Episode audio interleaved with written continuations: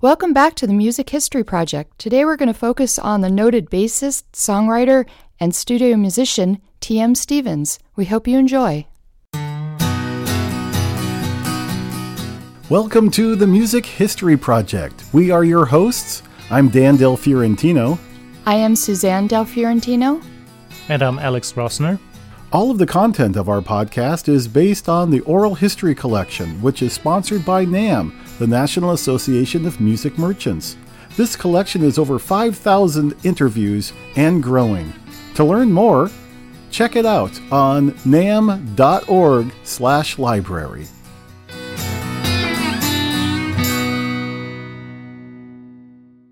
Well, I'm so glad that we have this opportunity, you guys. Alex, Suzanne, thanks for joining us. This is just so fun to reach back and uh, pull out this wonderful interview that we captured several years ago at the NAMM show with the noted, as Suzanne said so eloquently, uh, bassist and songwriter and studio musician, T.M. Stevens.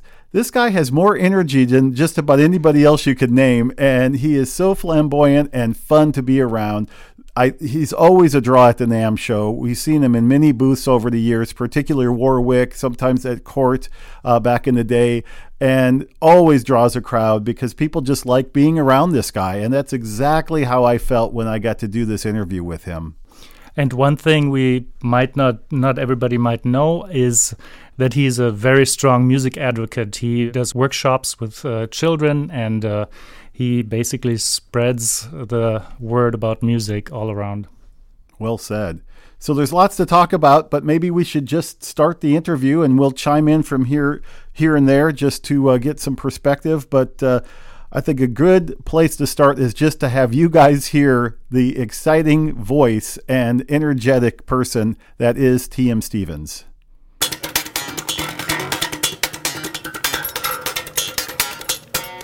Oh, hey, how you doing out there? This is T.M. Stevens, and what I was doing is what a lot of the kids don't do anymore. That's play music.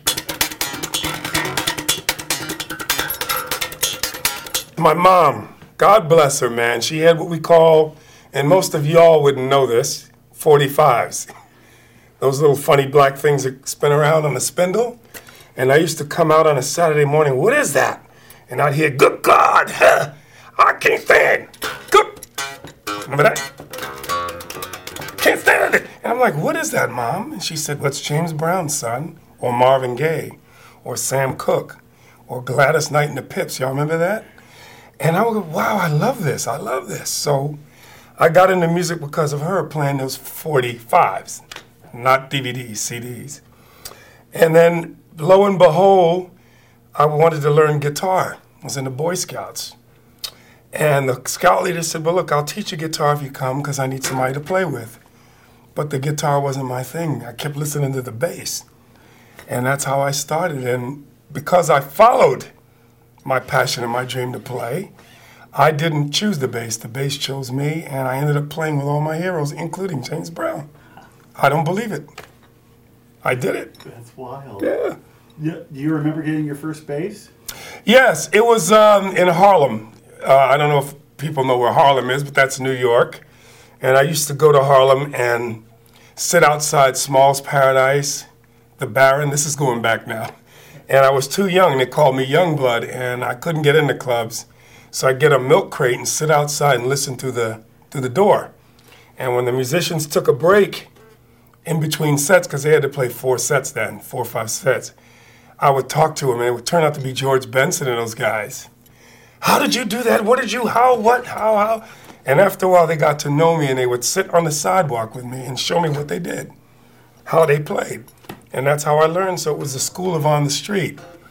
And by sitting out there, that was my school of music. I didn't get to go to Berklee or, or anything like that. So I learned right on the street. And George Benson and them said to me, said, T, you gotta follow your dreams and your dreams will follow you. What? What does that mean? Believe it, see it, and you'll do it. And subsequently, I went to the Apollo Theater. Do you know what that is? And I used to watch all the James Brown shows. And I'd go at 12 noon, and they'd show cartoons, Three Stooges, Betty Boo. For those of you who don't know that, forget it.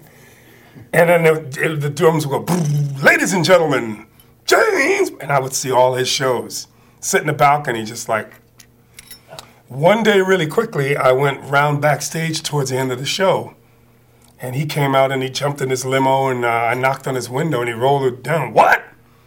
Mr. Brown, one day I want to play with you. And he gave me, of course, stay in school. When you get out, get a job. Don't do drugs. You'll do fine. Ha! Rolls the window up, pulls off. And I'm standing in the backstage of the Apollo. 20 years later, I'm sitting there playing. Remember that? Living in America. And so I'm sitting in the studio, and the singers are caught in traffic. It's Friday night. Dan Hartman, remember him? He was doing the record, and, and the, the, the singers couldn't come. And he walked out of the studio and said, I want backgrounds on it. I want them now. How are you fired? The producer said, Well, what do you want me to do? Get him to sing. I don't sing. You're singing. I'm singing. You don't say no to Mr. Brown. You could had to call him Mr. Brown. He went to dinner and I got on the mic and sang "Living in America." The producer said, "That's what I want." And they did it eight times. That was my vocal debut. That's me singing that and playing the bass. And from there, I realized that if you really believe in something and you follow it, you're going to have ups and downs, but eventually you'll get there. So 35 years later, here I am still funking this thing. and that's the story of it. was beautiful. Here I am. That is so cool. Yeah. yeah. I knew you did the bass on that, but I didn't know about the vocals. That's, all my vocals. That's wild. And I ended up joining the Pretenders. And um, we went to London, Air Studios, and again, for the young people, that's where the Beatles recorded. And the producer said, Now Mr. Brown wants your voice on all the record. Yeah, but I'm not allowed to do that. You know, Chrissie was saying, You're in the Pretenders, you stay Pretenders. So I would go, Oh, I'm tired, and yawn. And I'd leave the studio and I'd go down to get my car to go to the hotel. And I'd go into uh, another studio in London and I did all the backgrounds. That's how I ended up doing it. so you didn't actually do it at the same time as Mr. Brown? Well, I mean, for that one track, he couldn't get the, the lead vocal without that background on it. Oh. So that one, he went to dinner because all the musicians had gone home. Hmm. We'd done the album, but I wanted to see my hero sing. And so because of that, I stayed in the studio and I was kind of just sitting in the corner on the couch trying to be invisible. And he walked out into the studio and looked around, sing! And I went, I can't sing, sing! I'm singing. But because of him pushing me to sing, now I've become a singer. That's really wild. Yeah, that's how I did it. He made me do that. Wow. So he's a teacher. Miles Davis, when I played with him in 78, is not only to play with him, they're teachers. Joe Cocker, Tina, all of them. And that's what our job is now to teach the ones coming up so that they can teach the next ones coming up. But the business has drastically changed, so we got to get it back. Yeah. It's changed. So, as we continue with the uh, podcast dedicated to our interview from the NAMM Oral History Program's collection, T.M. Stevens is telling us some amazing stories. I told you this guy was energetic, and I love that James Brown story. I absolutely love it. Um, fantastic. And his passion for music isn't just in his playing and in his songwriting, but in the way that he wants to encourage other people to play as well, which I think is a fantastic thing. Uh, he talked a little bit about uh, George Benson and working with um, James Brown, also uh, the Pretenders. But you know, there was a couple of artists that he didn't really talk too much about uh, during this interview, and I kind of wish he had because I have since his interview um, heard him in recordings with Steve Vai, Tina Turner, um, Billy Joel, uh, Joe Cocker, just an amazing list of people that he's worked with over the years. So, uh, getting this snapshot of some of the stories is great, but I kind of wish this was like a three hour interview because I'm sure he could have told us a lot more. That is very true. And uh, the next segment is about T.M. Stevens' uh, instruments that he's playing, uh, starting out with the very first bass that he had in his hands in Harlem, once again, I was sitting in, uh, on the box watching the people. I had no bass. I was playing bass on an old guitar. And there was a guy on 131st Street in Harlem. Unfortunately, he had a drug problem. And uh, he needed his business. And um, he had a, a Zimgar bass. It was some cheesy, glued together bass. And he said, Look, I, I, I need some money. And so I gave him 10 bucks and got my first bass. And with this first bass, I started playing what they call after hour places. I don't know if you know those. They were illegal clubs because I was too young to play in a real club. And I took this raggedy bass, and that's how I started playing. And sure enough, man, the people who came to the club started tipping me, oh, you're getting better. You know, as I started to get a little better on it. And it was a $10 bass until I got my very, very, very first Fender, which I still have. and then I met Mr. Um, Hans Peter in Warwick, and I've been with him now for 20, going on 26 years. Is that right? Yeah. I don't move around a lot because I'm one of those, if it ain't broke, don't fix it. Also, if I'm sitting here with my bass and some kid, I want a bass like that. And then all of a sudden next week I change to something else. That's not fair to him or her. So I try to stay, you know, loyal and work on the instruments. Of course, the instruments have to be good for me. I'm not going to play it just because my name is on it. Yeah. I'm pretty demanding. Well, you did a lot of um, changes, right? You had a lot of uh, thoughts uh, about the design and so on when you got to Hans Peter. Is Yes. right? Yes, I can't design a bass and sit in my living room. So I get on a plane, we get together, we discuss it, we make it. No, no, no. Okay, almost. Uh, uh. Bang. Then he made it. You know. What were some of the changes that you asked for or wanted? Well, it's all in the woods. All my my woods in this base, this particular one, are all African, and they're all expensive woods.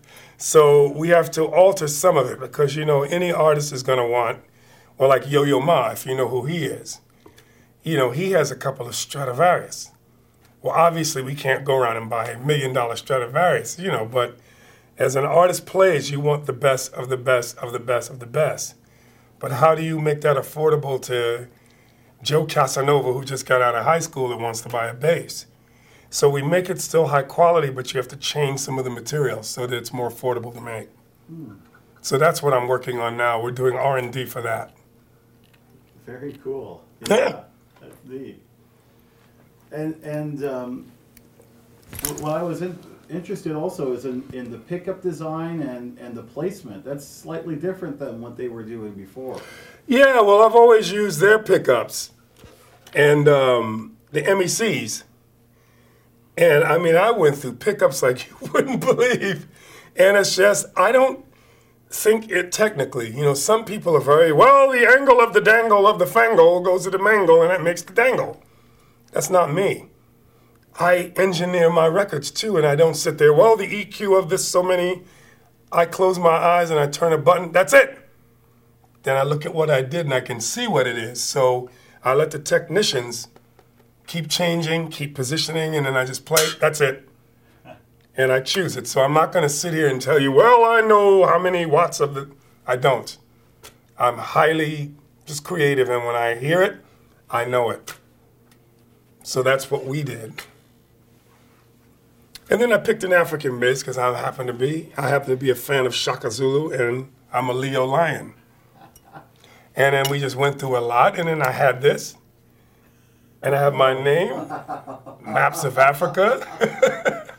Check that out. well, yeah, I mean, the whole idea is in this company, now we have Larry Graham with us, who's a good friend of mine from 25 years.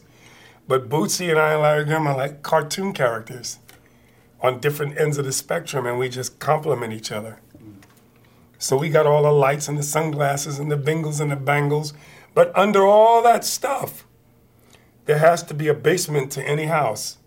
Otherwise, and a foundation, otherwise it collapses. So we have to be real players. So it's not all about lights, glitter, and glitter and no substance. So we all work on our art. I still practice. Hmm. So the lights are cool, but you better be able to play over the lights.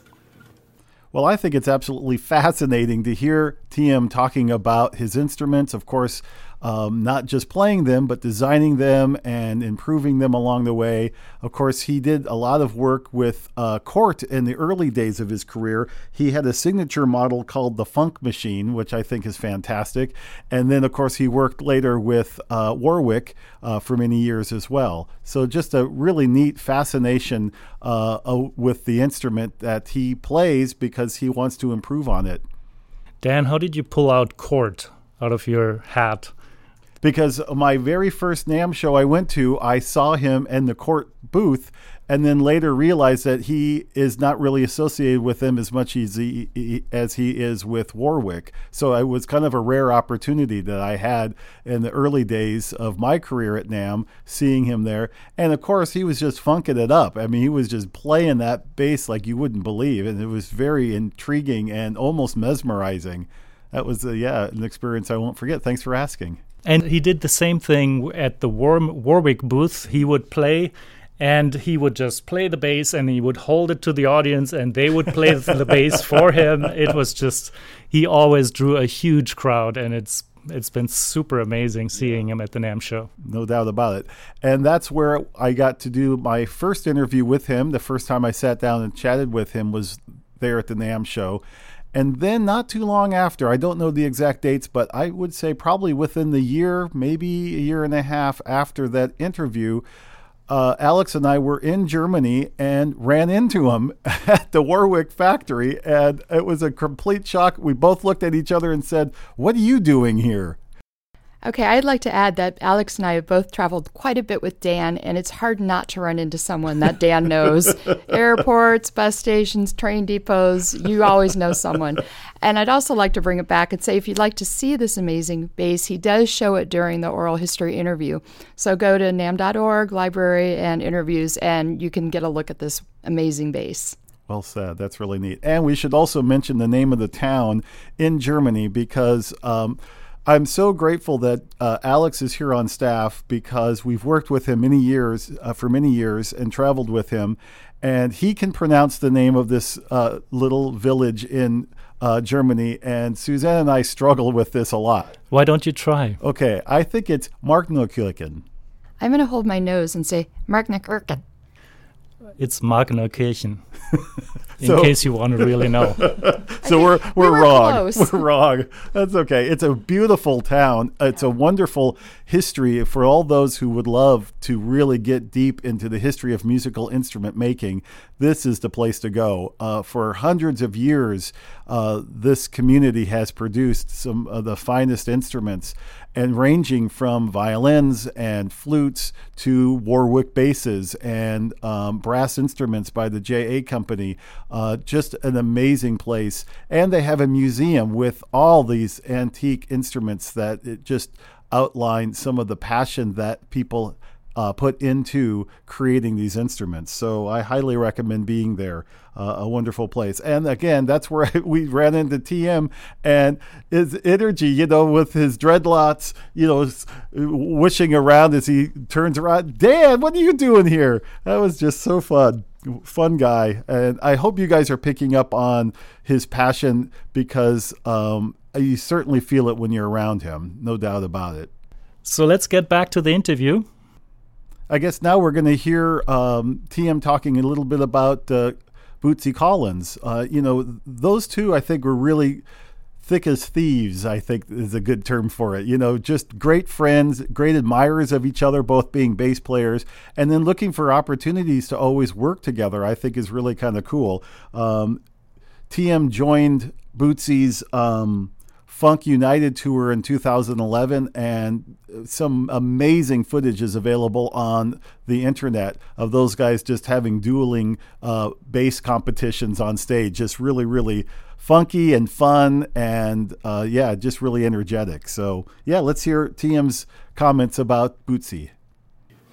Bootsy, I knew him for years because Bernie Worrell, the keyboard player who did Flashlight and all that, we played together, and most people don't know this. We were in the Pretenders together. I knew him in the 80s. Wow. And I used to go to the Apollo Theater and see P Funk play with Sly and the Family Stone opening. And I grew up with him, and when I finally met him and we joined the Pretenders, I then started to integrate into P Funk, but not joining P Funk. and met Bootsy and everybody, and we've just been friends. Oh, that's really cool. Yeah. Yeah. I admire him because, you know, he's original. Because nowadays in a lot of magazines, it's who's the who's the fast fast. That's not. It's not. It's not how fast you play because nobody gets to the end of the song before the other. We're supposed to get to the finish line together. It's about how you play, your feel. And I was doing NAMM shows, not to date me, back in the 80s. And we were all playing it back then. We had concerts a- after the show. And it was me, Billy Sheehan, uh, Steve Vai, um, Van Halen was playing. I mean, it was all the best of the best. And a gentleman came up, black gentleman, and he just grabbed somebody's guitar and went. The audience went nuts because all the rest of us was going. Went, yeah, and he just went. That gentleman's name is B.B. King. And he told us, he said, Young boys, it's not how many notes you play, it's the right note at the right time with the right heart. That's all that counts. And he was right. It didn't matter how many notes we played, it's just if can you get an emotion from someone? Sometimes just one note. So that's how I think. That's right. Yeah.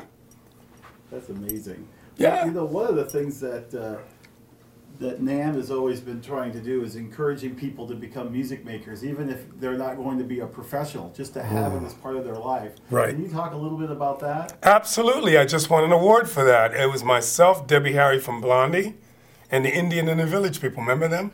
YMZ. Well, Felipe and I, we talked. Actually, he called me this morning, and what we do is when I'm not on tour, which is only maybe two days a year, I'm always on tour, I teach kids. And I teach them from the age of seven up to 16 in the middle schools, and I also teach college. But in universities, we talk more about the music business, the way it is now. The kids, though, I let them. I bring my basses and I let them play it. And some of them, they have little hands like this. I put them in my hand, put it on the bass, and for the first time in their lives, they get to go. And that changes their life just to do that. And they found out that the kids do much better in math, sciences, and everything else when they're allowed to be creative. So I'm an advocate, a serious advocate about getting instruments in the hands of kids. That is too important. Even if they don't play, at least let them experience it. What does that feel like? What does that feel like? What does that feel like? Or this. And then you'd be surprised. So I'm an advocate for that. That's really neat. And what have you seen as a result of working with some of those kids? I mean, there must be some experiences. The award came because my success rate right now, thank God, is 80%. My job was to get them off the computer and the texting. And I don't understand it because back in my day, we had pagers. Remember those? Bzzz. I have a session. Because New York, we used to strap a bass on and you would see a pager. You would call, it was a thing called radio registry. Do you remember that? Oh, yeah. and myself, Will Lee, all of us, Anthony Jackson, Marcus Miller, we were all on this radio registry, and you'd see a page, you call, you have a jingle, I'm on my way. We had a business, we made money. Now you don't do that.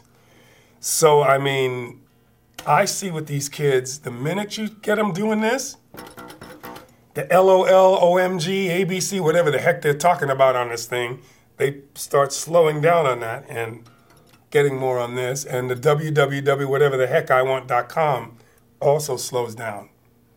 And that's what we're trying to do is to get them a little bit away from the computer, more towards this. No offense to Xbox and I don't even know that stuff, but I would rather see them doing this because that stimulates other parts of the brain other than just sitting there the whole day trying to, what do they do with these games? Jack somebody's car or go to space or I would rather see them doing this. I'm an advocate for that. Seriously. I've gotten off planes coming from tours and I was raggedy and I walked right into the school and I started talking to them and, you know, inspiring them off the computer. And I have these little labels now and I put them on everybody's cell phone and put the cell phones in my plastic bag, put the plastic bag behind me, and they're not allowed to do this. And I don't think we should force them, but egg them on not to completely go into this. I mean, do you understand all that OMG, LOL? No. It gets on my nerves. They don't talk to each other anymore. There's no more communication. And Miles Davis said to me, he said, Young blood, That's what he called me. Have ears bigger than your head. Have what? Who bigger than what? Uh, he said, listen, it's a conversation. So if you're playing your sax and we're playing, you go, good morning. I say, hello. The drums goes, I'm here. Me too. It's a conversation. We're talking to each other musically, but nevertheless, if you're listening, we can have magic. That's what Motown was about. You just can't sit there and play and don't listen. So we teach them how to listen, how to listen to what you say, then I respond to you. That's the magic of a rhythm section, the magic of music, the magic of what TVs have, what computers have, what cell phones have. They have one button in common called the off button. Use it. Click. Sorry, I'm an advocate. I'm passionate about it. Well, that's really great. Yeah. Sorry, I gave you too much information. No, no. I, well, you know, when you were talking about like the benefits of being a music maker, you know, in math and so on and so Yes. forth. But what for for you? How how how has it benefited your life? How can you put that to words? Well, uh, in college, I was a med major. No one knows that. Although I don't think anybody watching this would let me take their blood samples the way I look, but um, I was a med major, being a medical lab tech, and um, I was studying and doing quite well. And we were doing pathology, endocrinology. We were doing studying a lot, microbiology. I was studying all that stuff. I know I don't look like it, but I would have what they called back then a Sony Walkman. Remember those cassette tapes? And I hid the uh, earphones in my hair, and I was listening to Jimi Hendrix. Purple Haze. So one day, my professor came, and I'm sitting there with my eyes because he went, "Ouch!" Uh, could you take the headphones out? I said, "Oh, I'm in trouble." His name is Professor Heller. He looked at me. I expected to hear, "How dare you listen to me?" He said, "You know what? Do you want to be a half-ass lab tech or a great musician?" I said, "A great musician." He said, "Take a leave of absence and pursue that, because that's where your heart is." And he said, "The worst thing you can do is fail." He said, or not make it the way you want, and then you come back to school and finish. And that was 30 something odd years ago. I never been back. Thank God for him, and he's still my best friend. And I pursued what I do. He said, Do you want to sit in a lab and be watching the clock? Oh, God, five is coming. I want to go home. Or do you want to have a passion? I never turned around since. That's what I learned. Remember, follow your dreams, and your dreams will follow you. So here I am. That's wild. Yeah. Yeah, that's neat. But I thought he was going to be angry, you know, because I was listening to Hendrix while he was teaching about it. He said, No, go play this. Best advice I ever got. Well, I really hope you enjoyed that segment. I thought it was interesting that uh, T.M. Stevens went from lab tech to musician because I went from lab tech to videographer. So um, I'm trying to think the relationship between pipetting and using the centrifuge and um, the sterilizer, how it relates to music. I'm sure it's there somewhere. Also, it'd be kind of fun to think about. I, I also worked in the lab for a short period of time, and thinking about the people in lab coats next to you, and one of them is TM, the, the future TM Stevens. It's kind of cool. I wonder if he had his dreadnoughts then. Well, he chose a different path, I think, luckily. yes, for us, for yes, sure. Yes, yes. And uh, he became a studio musician and uh, played with Al Foster, the drummer of Miles Davis. And in the next segment, we'll hear T.M. Stevens talk about all the changes in the music industry. What he is worried about is that the future generations of music makers are not going to be as creative as they have been in the past because of all the technology that's developing. He is a strong advocate in music education and in creativity. In the next segment, he's also talking about influences he got from Miles Davis. Miles Davis was a huge influence on T.M. Stevens, even though they only played together for one session in 1978 for Columbia Records. Yeah, it's really interesting that um, he was open for that experience. You know, maybe it wasn't something that went on to become a record, but TM was a sponge. You know, he took in everything he could and he learned so much that that maybe we say only one day, but how many times during this one interview did he mention Miles Davis? How many times did he mention him in other conversations that we have had with him? I mean, it was a really impactful moment.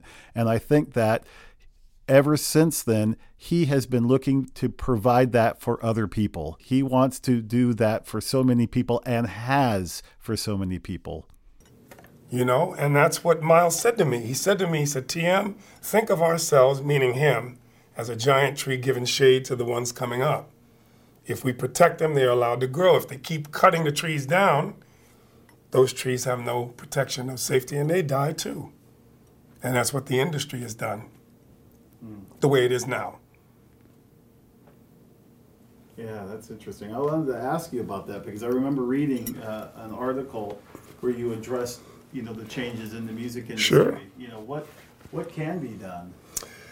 Well, I mean, it's changed because I would say in the 80s, early 90s, I would be able to make an album. And the money or the generated income from that was enough to carry for the year. And then the touring would be good to push your album and to sell product, but it wasn't, you, you didn't have to. Now, with all the downloads and no record companies, you have to tour. But you have to tour a little too much. And then that's how we sell product as well I sold more CDs. I outsold the, the CD company by four times, just being on tour, selling real CDs. I mean. So the good part of that is you see your fans. I'm good at live. That's what I do best. But the bad part of it is it wears you out. You know, on a plane, traveling seven hours a day. Uh, uh, uh, uh but now we have to tour. Um, the good side of that is to keep people interested in real music we have to be in their face. Otherwise, you go the way of the dinosaur, unfortunately, and become extinct. Mm-hmm. So I stay in their face, but it's hard. It's not easy. Not easy to get on a plane and here we go again. But I did it maybe 10 times in 2010. Wow. I'm talking a month long plus tours. Yeah. And you come home and you just fall on the floor, but you know, we still sell a lot of CDs, and there's still people who like real music. But the airwaves and the radio and your TV and your whatever people are looking at, it's all kind of fake. I mean, did you get to see New Year's performances? Not to down them, nobody sang for real if you watched it. Did you watch? No, watch. Oh, the singer was singing, everybody, and the music's going, okay. They went to do a spin and they're still singing. That's impossible. Oops, they had to get back on the mic. So it's kind of pretentious, computer oriented. It's not real. We had to play for real. All that James Brown, Pretenders, Tina Turner, I played on that for real. And nobody quantized me. Thank God. Quantizing is not human, ladies and gentlemen. It's, it's uh, slowing up, speeding down, playing harder, playing softer, those are all human. When you do that, you take the humanity out of it, and now it becomes a robot. Mm-hmm. And that's why people, the ears don't, it's hard to take that because it's too perfect. Right. Yeah, I go to a session now, and the kids go, Come on, T, play your thing. I go, Thanks. I just started. No, no, no, we'll sample, copy, paste, copy. That's not playing. I said, Let me play. I can paint make the whole song. Well, maybe the second chorus won't be as same as the first. Well, that's the idea, stupid. it's called human. So that's what we're trying to get him back to. Yeah. Yeah. If you're playing on a 251 progression, you're not going to play the same way twice. That's right. Even if you wanted to, but that's the beauty of art. It's not supposed to be perfect mechanical, it's supposed to move. And maybe the way you played the first chorus and you play it differently, you're going to inspire us. Miles never really spoke to us. I don't know if you know this. When we're playing, if he didn't like the way it went, all he would do would walk on stage and he'd play two notes. You probably heard this. Bop, bop. We would slide into where he went, and that's where he wanted us to go. He didn't have to say anything. So I said, Miles, how, how do you do this? How do you get such great bands and you're such a great leader? He said, Tim, the best leaders are no leaders at all. What? He said, It's not how you lead, it's who you pick. If I picked you on the horn means you're perfect for my music, I don't have to tell you. You're going to play instinctively what I need. And he says, if the band goes that way and I want, to, I want it to go that way, I just nudge it. I said, oh, you go up and tell us? No. I just play three, four notes and you'll go back to where you need to be. So that's what he told me. Sometimes the best leader is no leader at all. He said, Stop playing music, let the music play you. And that's what I've been trying to do ever since. That's wild. Yeah. Said, Stop thinking. Click! That's your, that's your Macintosh computer. That's your filter. Let that do it. And he was right. So sometimes I don't think, I just play. Let the music take me. Yeah. That's great. That's awesome. You know, it's a little unfair, but I, I, would, would love to ask, uh, to have you tell me about one or two of your favorite uh, um, programs or, you know, uh, projects that you worked on. Ah, well, I've been ranting and raving about it, but I mean, obviously, James Brown was one of my. I grew up on him. He was one of my favorite bands to be with. Uh, Miles, of course, incredible, you know, because I was living in uh, 17th Street then in Manhattan, and I got a call from a Japanese lady, Mushi Mushi, hi, TM san, can you come do a session? Because I had done the Brecker Brothers, remember them? I had done a Brecker Brothers record, and I had also done an Al Foster record. And uh, I didn't realize I was playing jazz or anything. I just played what I played. And they said, There's a young guy coming up on the scene. We got to get him. So Al Foster recommended me for Miles. I get this call, and uh, back then we didn't say no. Can you play Bartok? Yeah. I didn't know how to play it, but I always said yes and tried. I did a, a, a Broadway play called Your Arms Too Short to Box with God by Vinette Carroll, and the guy goes, Well, you know, this is a Broadway show you have to read. Can you read? Yes. I couldn't. They gave me a manuscript that thick, gospel play. So, what I did, we went into rehearsal and I watched the piano player, because you know gospel music, the left hand. And I'm watching, and the guy's going, Hallelujah! Let me copy. I have a good ear. So about three months into the play, the, the director came down and go, Mr. Stevens, would you come here a second? I went, yeah. We found out you couldn't read. How? Because you're not playing a damn thing we wrote on the chart. Oops. He says, you're playing with the piano player's playing and you made up your own bass lines. I am I fired? He said, no. Because we can get some guy who's come out of Berklee that can read every note and be cold with it, or somebody who's playing with his entire heart. We'd rather have the heart, so we've decided to rewrite the book to what you're playing. I'm not fired? No. Keep doing what you're doing. We love it, you know? So at the end of the day, my understudy came, and by that time they rewrote the book and he had to read it. His name, the understudy, is Marcus Miller. Just got out of school, music and art. Really? Yeah. And then I went on the road with Narada Michael Walden, and we did that hit, I Should Have Loved You, and all that. And then the rest, I kept going. But the guy told me we don't care about the technical, we can read every note in the thing.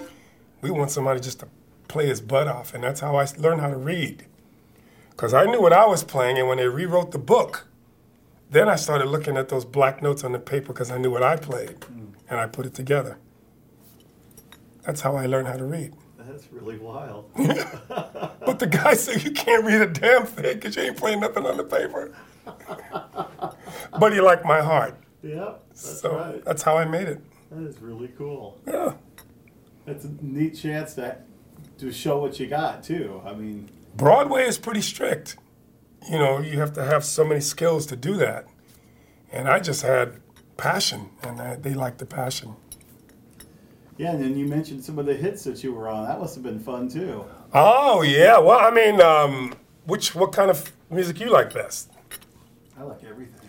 Just Well, that's what happened. I mean, uh, the Pretenders had a bass player in there that really wasn't. He was taking two, three, four days to learn one song. I was hot on the scene then. It was Will Lee first, Anthony Jackson, and then I came into the New York scene. I was third.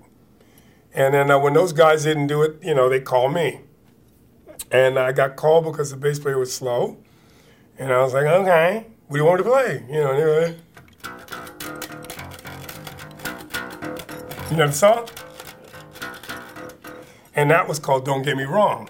Don't get me wrong. And then because I had studied a lot of, uh, one of my favorite bass players, James Jamerson, I knew how to play those Motown type fills. And Chrissie was like, yeah, And she said, Well, is it going to take you about two days to get this? Nope. Leave here, go have dinner, and come back. And then I wrote all the songs out on a piece of paper, the chord changes. And that evening I did about four of them, knocked them out. Including Don't Get Me Wrong, and that's how I got in the band. She goes, You're joining the band. I'm joining the band. That's how I did it. So she, Tina Turner, oh my God.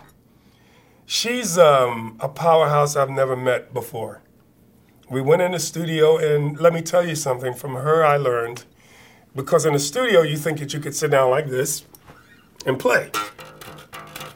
And she said, No, darling, that translates to the people's ear. You got to play like you're playing live. I go, What do you mean? Nobody, nobody can see us. She said, They can feel it. So she get on a 57 mic and she, we're gonna run over the song. She talks real fast. And we're gonna get down, we're gonna get it down. Are y'all ready? Y'all ready? Yeah, okay. What are you on? Right? And we started playing it. That's what I want. And she'd run into the vocal booth, and while she's singing, she's still doing the Tina thing, making the moves. And I'm going, wow, she's crazy. But then we did Simply the Best. Remember that one? And you could hear her passion actually on the record, even though you couldn't see. You could tell she was in the studio getting it off. And she and Joe Cocker, um, they didn't allow overdubs really. Did you know that? No, I didn't know that. Oh, that's why you called me here today. Right, I got something new. Yeah, Joe Cocker and Tina recorded with bands. And even though we can overdub today, um, we were sitting in the studio with Joe Cocker and he goes, okay, I want to do Unchain My Heart by Ray Charles. Now you remember the original bass line was Unchain My That was it. To me, that sounded like Batman. I'm not gonna play it. You're playing it. I'm not playing it. I'm not. If you don't get it right, you're fired. I took my chances. What would you do? And I just went, Unchain my heart. I got that from Sly and the Family Stone.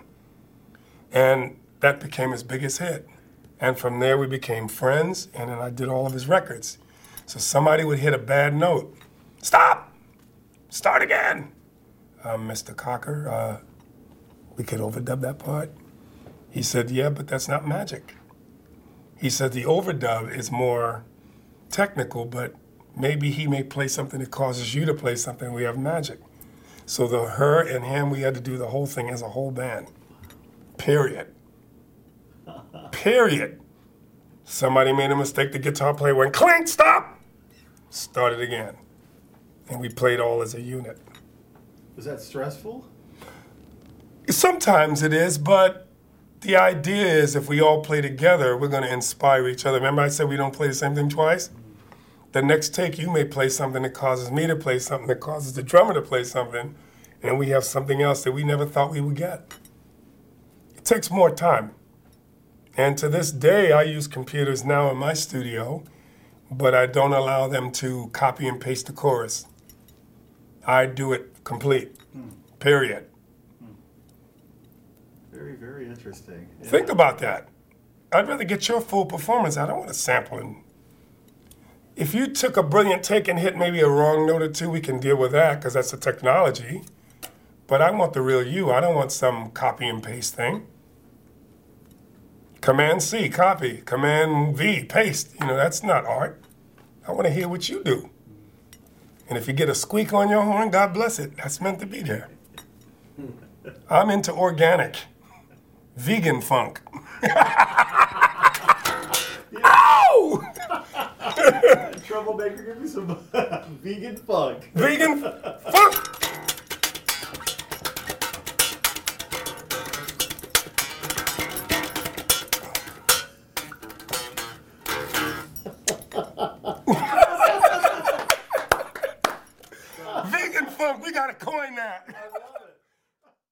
Well, thank you so much, you guys, for joining us. I can't tell you how delighted it is to hang out with Suzanne and Alex at this podcast, knowing that we are sharing some of these stories of the remarkable T.M. Stevens. What a delight it is to be his friend and to know him and to have captured this interview. Um, my final thought, as we like to conclude uh, each podcast, is Shocka Zooloo, baby. And vegan funk.